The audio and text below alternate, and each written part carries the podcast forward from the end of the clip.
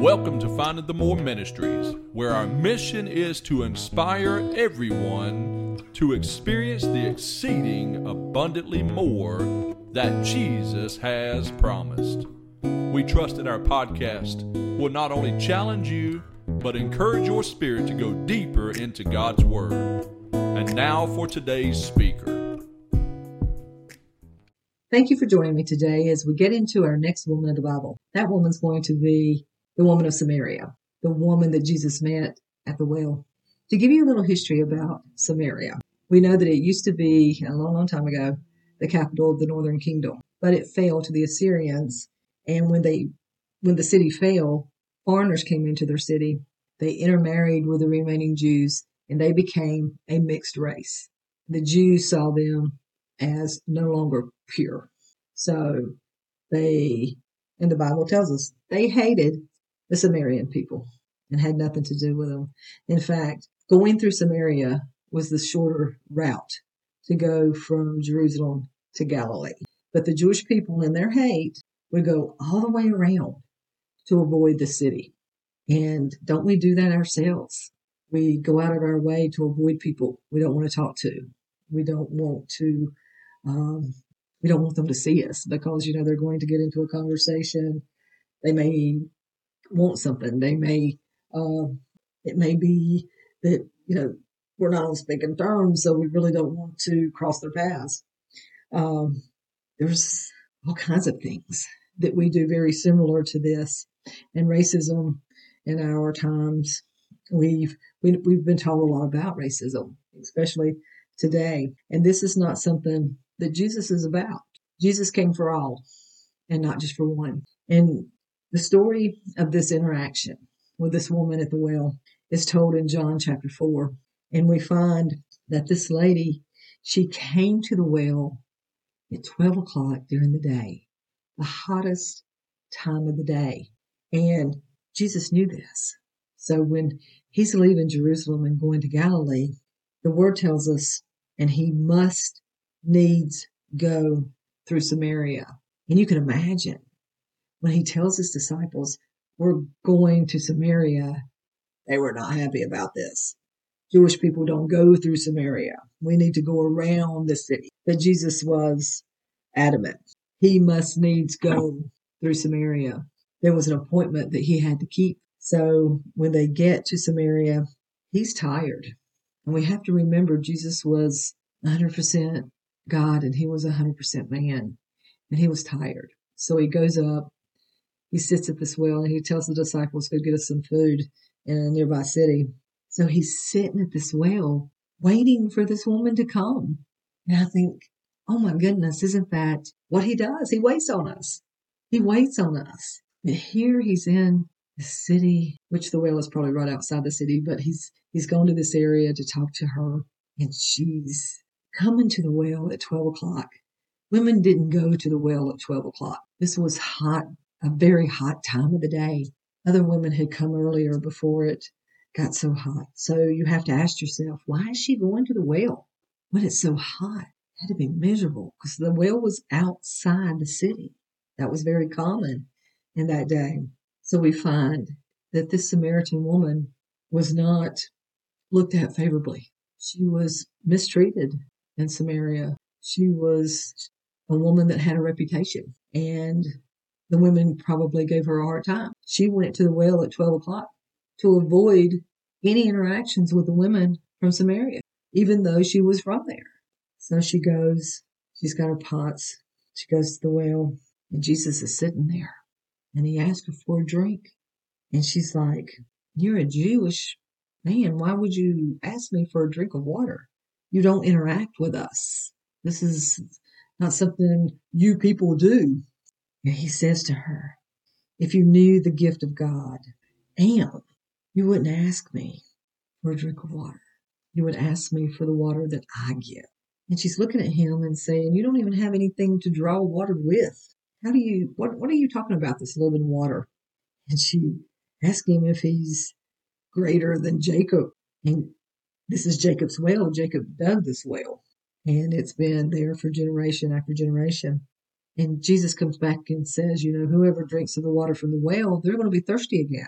But whoever drinks in this living water that I have will never thirst again. And she's like, hey, I would like to have water that I don't have to come to this well and get in the hot of the day. And, you know, it has to be miserable for her because carrying these water pots, they were heavy and she had to walk a pretty good ways. So she was interested in knowing about this living water where she wouldn't be thirsty again. But he says to her, go get your husband. And she says, I have no husband. And Jesus said, that's true. You don't. You've had 5 husbands. And the one you're with now, he's not your husband. Wow. She looks at him and says, are you a prophet? And then she gets into this religious thing about worshiping that, you know, the Jewish thought it could only be done in Jerusalem. And then they had their Mount Gerizim, where their temple was, and it was destroyed. So, you know, where are we supposed to worship? And Jesus starts telling her that, you know, where you worship is not important. It's who you're worshiping and how you're worshiping him. And tells her that you worship the Father in spirit and in truth. And John 24 tells us that God is a spirit, and they that worship him must worship him in spirit and in truth. It's not about where you worship. And I'm not saying you shouldn't go to church. I'm saying that it's about your interaction with God. And I think a lot of people miss that. They go to church to check off a box to say, I went to church this week. And they go through the motions, and to sit in church and watch people, it's like, why are you here? Why are you not worshiping the one that created you, that gave you breath this morning when you woke up? I like to look at going to church as practicing for heaven. It's about worshiping him. And when you grasp how much he loves you, what he's done for you, how much intimacy you can have with him, and he can be your best friend, and he can be your God, and he can do all these things. He can be your provider. He can be your healer. He can, oh, he's your deliverer. He's your redeemer. I mean, you go on and on and on. And when you get into that, and it's worship, people. It's worship. And we're worshiping him in spirit and in truth. You've got to let go of everything and surrender to him. And when you or in your home, you can worship him. When you go to church, and you get into the service, it's all about him. It's not about anything else. You just clear your mind of all things, and you just focus on him and let him minister to you and fill you up so you can overflow and give it out. And okay, let's get back on the path of talking about this woman at the well. Got off on a tangent about worship, but he starts talking to her about her personally, because when you come to him, you have to come to him confessing that you're a sinner, that you need a savior. You have to acknowledge that. And he had to bring her to a point of recognizing who she was, what she had done. And there has to be repentance there. But it shocked her because he knew these things. And when the Messiah came, he would know all these things. He would tell us all these things. And Jesus tells her, the Messiah you speak of, I am he. This is exciting because this is the first time he's told someone other than the disciples. He's the Messiah. He's the Christ. He's the Son of God that they've been waiting on. And she gets so excited, so excited. As a woman, I get so excited knowing that he tells this woman who she is, who he is, and that here is God with her. God's Son is with her. The Messiah has come. And isn't that like Jesus, to meet you where you are? He didn't care about her past. He only cared about it from the sense that we have to be honest with who we are so that we can become who he wants us to be. And in this flesh, there's sin. And we have to come face to face with that. And we have to let him help us to see it head on. We have to confront it. We have to repent from it. And he's faithful to forgive us. He didn't come to condemn, but to save us. And when we come face to face with that, we accept him as our Lord and Savior. It changes everything. This woman, she takes off. She's going back into town. She's so excited that she had met the Messiah. She leaves her water pots. She has to go into town and tell them about the man that she met at the well. The Messiah has come. Come meet this man. He'll tell you things that no one else knows. This Jewish man, because the Messiah would come from the Jews. This Jewish man, this Jewish Messiah has come to Samaria to tell us all the things that the Messiah is going to share with us. And Jesus stays there for a couple of days. This woman that people in Samaria did not respect, they looked down their nose at her. The first thing she wanted to do when she came to the realization that Jesus was the Messiah was to go tell these people, her people in Samaria, that he's here. He sees us. He cares about us. We're included now where they had been ignored, avoided, hated. Jesus had come to say, you are accepted. You are mine. You are people that I have come to see. And the word tells us that Samaria was right. There was a harvest that could be gathered in Samaria because they were hungry. They were hungry for God.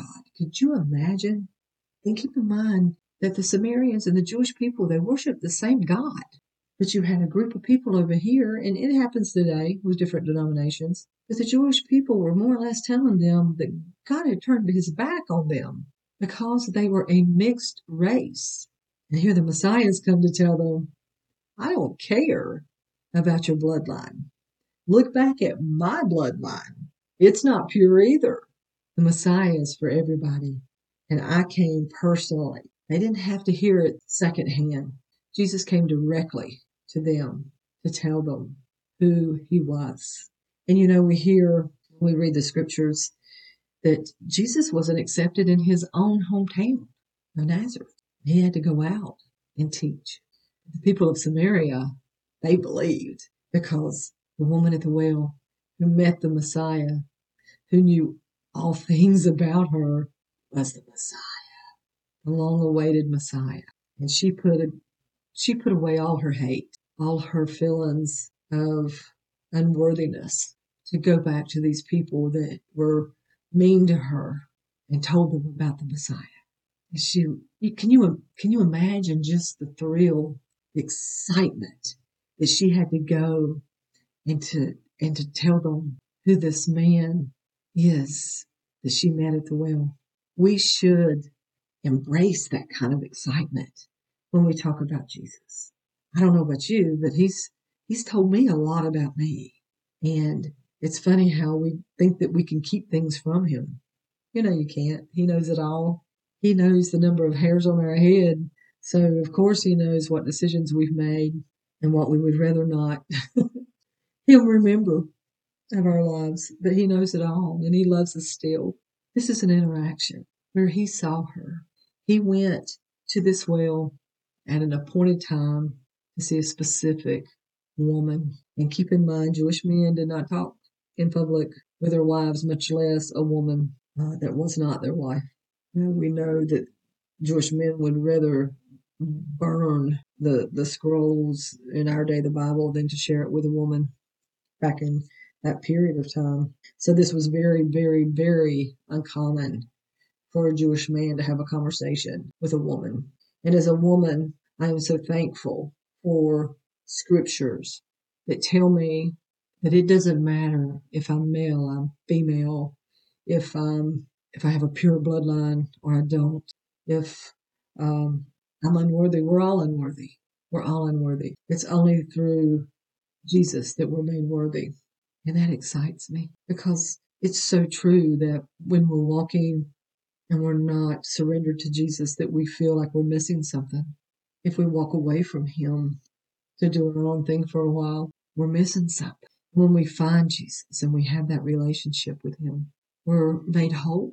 We're not going to do things perfect, but with him we can strive to be the person that he created us to be, to deal with things in our lives that are broken. He can put us back together. He put this woman at the well back together. She came there frustrated because decisions that she made in her life, actions taken, things happen in life sometimes that's out of our control, but yet it's our past and we have to deal with it. And a lot of people judge us that don't understand it. They don't even care to ask about what's happened. Why do we become that way? That's always been interesting to me with people with issues, whatever that issue may be, is what happened along the way that made you this way, especially with bitterness and hate. You really got to let go of those things. And you can only let go of those things with Jesus, with that healing that he brings about. And it's such a healing to say, you're okay with me. I see you. I love you. Regardless of what you've done in your past, I love you. And I want to help you to become everything good that I know that you can be. It's a beautiful gift. It is living water. He is that fountain that gives and gives and gives. The closer we get to him, the more we talk to him, the more we read the Word, Old Testament, New Testament. Jesus is there. He changes us. He changes everything. And I love that it was so obvious to them that as a Jewish man, as the Messiah, he loved them all. It was so important for Jesus to come and teach. I love that he taught for those three and a half years because we needed a better understanding of who our Father in heaven was, what his intentions were, the fact that he sent his Son to come down and teach us, and to take our place so that our sins may be forgiven. He sacrificed like laying down his life for us. I wonder what the Samaritans thought when he was sacrificed on the cross. Wow, they didn't doubt that he was the Messiah. And I'm sure they were saddened and didn't fully understand it until they heard that he had arose from the grave. Hallelujah. Don't you know there's some worshiping going on then? He had risen from the dead, and he's back in heaven, God the Father. And the Word also tells us that Philip went back to Samaria to preach and teach them of these things. And there were so many that believed in Jesus. Like I said, they didn't doubt that he was the Messiah. They were so accepting of him, and they embraced Philip when he came to share. So remember, when you feel unworthy, when the devil's whispering in your ear that, oops, you messed up, God can't love you now, that he's a liar. That's his profession. He's a liar. God does love you. He will forgive you no matter what. We all feel unworthy at times, but we have to remember it's not about us. There's nothing we can do. We're not saved by our works. We want to do good. We want to be found worthy of his love because he loves us so much. That's our motivation. That's our motivation for living right and walking the Christian walk, is because of everything he did for us.